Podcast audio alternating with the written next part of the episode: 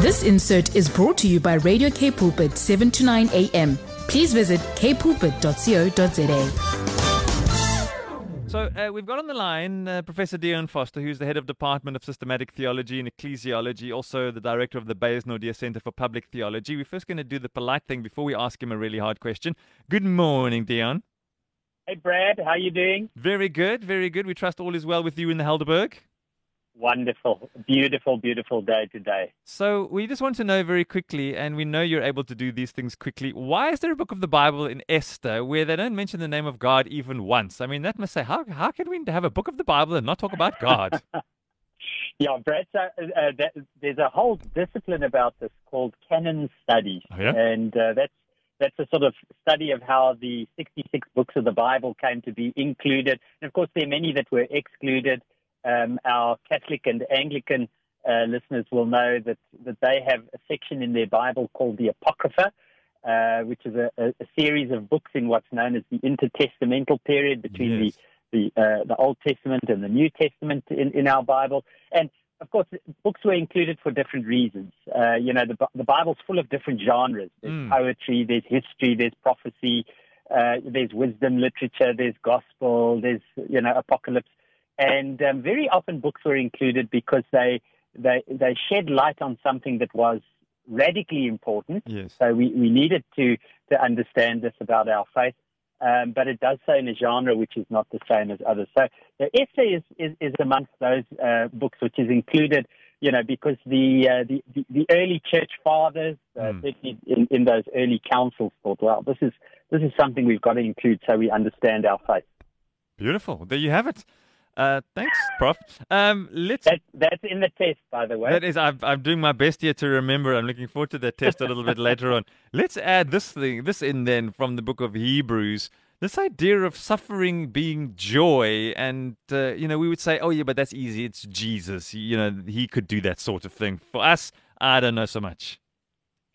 Brad, yeah, so that comes from Hebrews chapter 12, and this is what's been occupying my mind for the Mm. last week or so. I, I'll just quickly read one or two verses. Hebrews Please. chapter 12, verses 1 and 2 says, Therefore, since we are surrounded by such a great cloud of witnesses, so this gives us the context of what's to come. It's, it's us, you and me, uh, our listeners, surrounded by this great cloud of witnesses. Uh, the writer goes on to say, Let us throw off everything that hinders Mm-hmm. and the sin that so easily entangles, and let us run with perseverance the race marked out for us. Verse 2, fixing our eyes on Jesus. So, so we are running this race. There's sin and things that slow us down, entangle us, draw us from that. How are we to do this? Fix our eyes on Jesus, beginning of verse 2. He is the pioneer and the perfecter of our faith. In other words, the one who is the beginning and the end.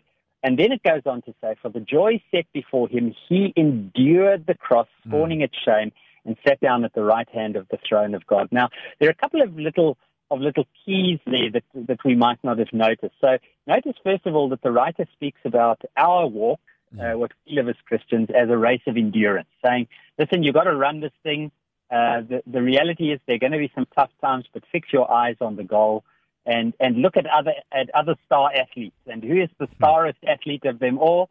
Well, it's Jesus. And Yeah. then then we get that little code word, that little keyword that tells us what he did and what you are doing can be related to one another. Because we read in, in verse 2b, the second part of verse 2, for the joy set before him, he endured. Yeah. So he also endured uh, some suffering. And he counted it pure joy. Now, this is the thing that, that sort of, uh, you know, struck me. How could Jesus count the cross as pure joy? Yeah. Now, of course, you know, in hindsight, us looking back on the other side of the cross, we can know that one of the reasons it might have been joy for Jesus was because he knew that Brad and Dion Mm. and everyone who's listening today could be saved because of his suffering. There was Wow. a greater purpose to it. Um, another key might be that um, he knew that he was being obedient. You know, he might not have understood everything at that particular moment in time, but he knew that God had said to him, run this race, run it with endurance, run it with joy, and that will make me happy. And so Jesus was saying, well, if that makes you happy, that makes me happy. So that's that's the second uh, uh, little that. clue. And then the third clue, of course, comes to us in verse seven, um, where it says, "Endurance, endure hardship as discipline, because God is treating you as children or what children are not disciplined by their father. Now, this I think is a third thing.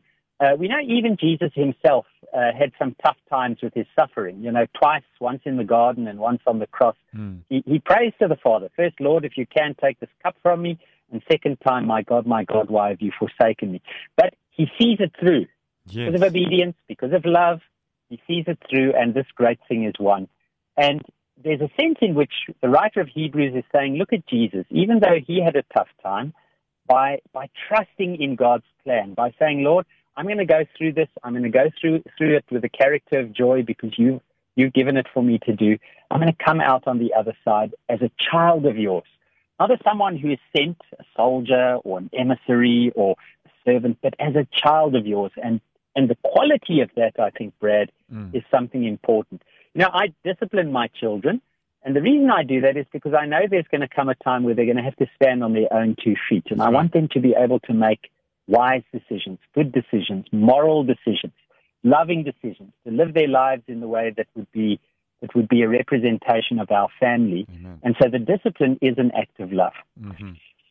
So, Brad, maybe just for our listeners today, I, I know that there are our listeners out there who are going through really tough times at the moment. And, and I want to say to you, the good news is that you're not alone. Mm-hmm. Um, look upon Jesus. He's there with you. Uh, trust that God is busy with a plan. Say to the Lord, Lord, I'm going to keep my eyes fixed upon you. You went through the cross and, uh, and you'll bring me through the other side. And Lord, wherever I need to grow, help me to grow so that I can become more like you and, and be part of the work that you're doing in the world. Fantastic. Dion, thank you so, so much. What a powerful message on this Thursday morning.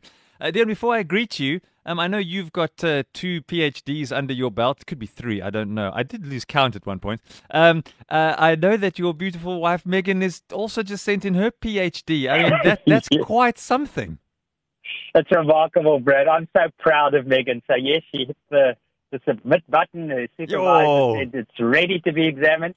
So, uh, listeners, please be praying for Megan. Uh, her exam will take place somewhere in, in June of this year, and then hopefully she'll be a, a doctor of education, you know. Wow, what is her, uh, I was about to ask you, her area of expertise that she's studying?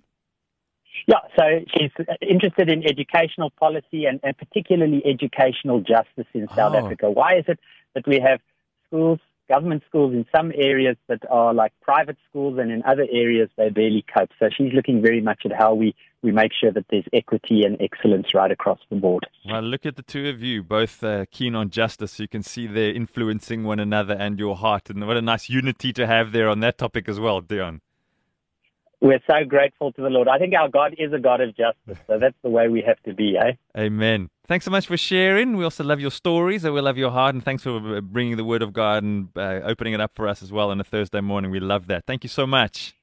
Thanks, my friend. Blessings to you and to our listeners. Take bye care. Bye bye.